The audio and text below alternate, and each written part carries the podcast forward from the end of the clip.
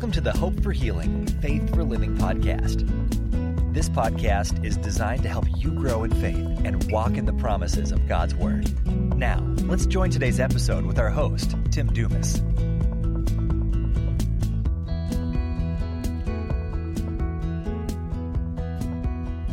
Thank you for joining me for today's podcast. I am Tim Dumas. I'm glad you're here.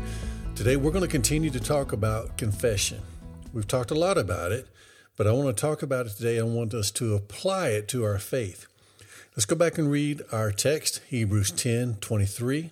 It says, Let us hold fast the confession of our hope without wavering, for he who promised is faithful. We see our confession or what we say is based on the promises of God. So we are actually saying the promises because we are expecting them to come to pass because he's faithful.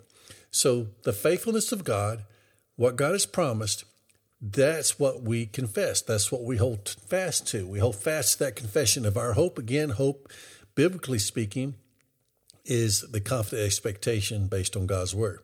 So we're holding fast to this confession. Now, I want to go to James chapter 2. I'm going to read a lot of scripture today, and, and then we're going to put it all together, and we're going to see how holding fast to our confession our the things, our hope, the things that we expect to come to pass based on God's promises and the fact that He's faithful, we're going to connect it all together as how we walk by faith, how we use our faith. Our confession is actually our faith being active. It's a work of faith.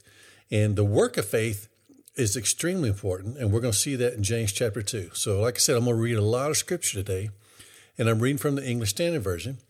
James chapter 2, beginning with four, uh, verse 14. It says, What good is it, my brothers, if someone says he has faith but does not have works? Can that faith save him? Another translation says, Can that type of faith save him? Or that kind.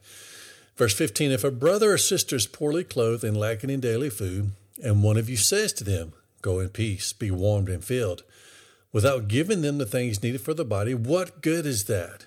So also, faith by itself, if it does not have works, is dead. But some would say, You have faith and I have works. Show me your faith apart from your works, and I will show you my faith by my works. You believe that God is one. You do well. Even the demons believe and shudder. Do you want to be shown, you foolish person, that faith apart from works is useless? Was not Abraham our father justified by works when he offered up his son Isaac on the altar? you see that faith was active along with his works, and faith was completed by his works. And the scripture was fulfilled that says, Abraham believed God, and it was counted to him as righteousness. And he was called a friend of God. You see that a person is justified by works and not by faith alone. And in the same way, was not also Rahab the prostitute justified by works when she received the messengers and sent them out another way? For as the body apart from the spirit is dead, so also faith apart from works is dead. Okay, so sometimes this can be hard for us to understand because we know that we're not saved by our works, we're saved by faith, by grace through faith. But uh, as we read this next part uh, from Mark chapter 5, hopefully we'll be able to get a better understanding of what the Bible is telling us about how we have to have works with our faith, or we could say actions with our faith. And so if you hear a dog barking in the background, I don't know if you'll be able to hear it or not, but if you do, then that's just, you know, I can't control the dog. So let's look at an example of confession. Confession is an action, it's a work of faith, okay? Because it's what we are speaking. We speak what we believe. Confession is a work of faith. And we're going to see an example of this in Scripture, Mark chapter 5. Okay? It says, begin with verse 25, and there was a woman who had a discharge of blood for 12 years, and who had suffered much under many physicians, and had spent all that she had, and was no better, but rather grew worse. She had heard the reports about Jesus, and came up behind him in the crowd and touched his garment. For she said, If I touch even his garments, I will be made well. See, that was her confession. That's what she expected. That was her hope. The Amplified Bible reads this way For she kept saying, If only I touch his garments, I shall be restored. So this was a, confession that she held fast to. She held on to it. She kept saying it, kept saying it, kept saying, If I touch his garments, I'll be restored. I'll have health. Verse 29. And immediately the flow of blood dried up, and she felt her body that she was healed of her disease. And Jesus, perceiving in himself that power had gone out from him, immediately turned about in the crowd and said, Who touched my garments? And his disciples said to him, You see the crowd pressing around you, and yet you say, Who touched me? And he looked around to see who had done it.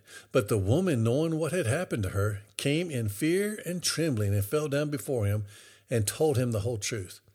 And he said to her, Now listen to what Jesus said to her Daughter, your faith has made you well.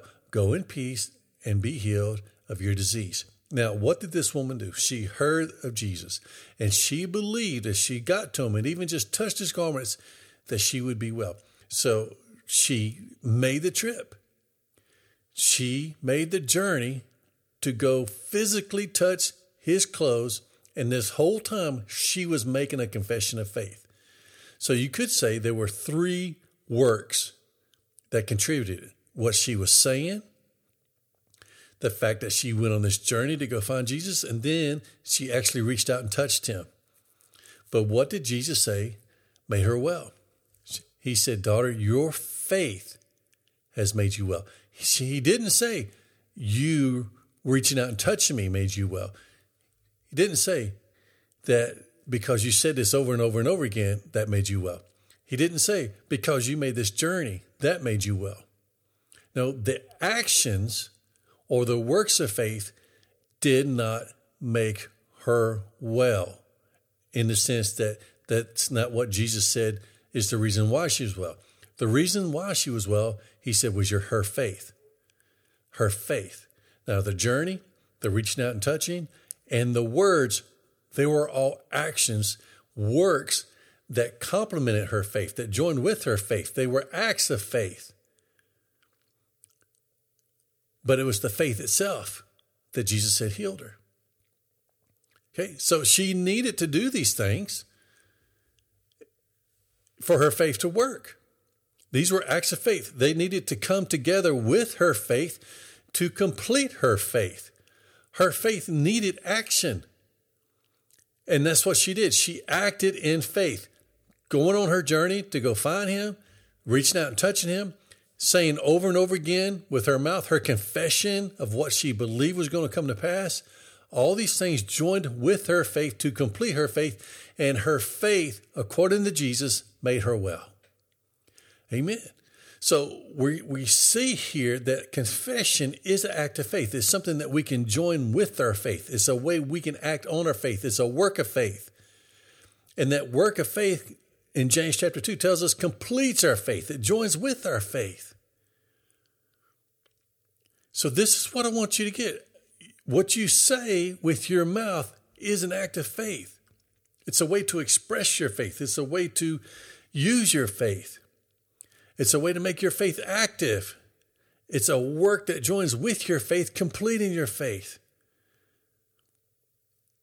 So the Bible says, hold fast to your confession. Your confession is a confession of faith for what you hope for, for what you expect to come to pass, based on the faithfulness of God and based on His promises. So, your confession is a way to be active in your faith. It brings your faith to completion. So, it's not just the words that you say, but you're saying them in faith, and it joins with your faith, completing your faith, so that what you're believing God for comes to pass in your life. And then God would say, or God could say, like he said to the, like Jesus said to the woman, your faith has made you well. Your faith has reached out and taken hold of that promise and received it for yourself, claimed it for yourself. And again, we're only saying what God has already said. We are we are deciding to believe God's truth enough to where to where we say it's true for us. So here, here's what I want you to really understand. When you see a promise in the scripture, Begin to make that your confession of faith. And then that's a work of faith that you are adding to what you believe, completing your faith, And then your faith takes hold of God's promises. He gets the glory. It's through the redemptive work of Jesus that all this is prom- all this is possible for us to begin with. But it is God's will. See, we are simply believing God for what He said He wants for us as revealed in His Word. Simply receiving what Jesus has already paid the price for through His redemptive work. So we see what the promise is, we decide to believe it, and we act on it through our confession of faith. And sometimes that's the only act that we can actually do with our faith. Hold fast to your confession of God's promises. Hold fast to them, the scripture says. Decide to honor God by honoring what He tells you to do. Not just believe the promises, but believe them enough to where you begin to say is true for you. Hold fast to your confession of faith. I'm Tim Dumas. Thank you for joining me for today's podcast. God bless.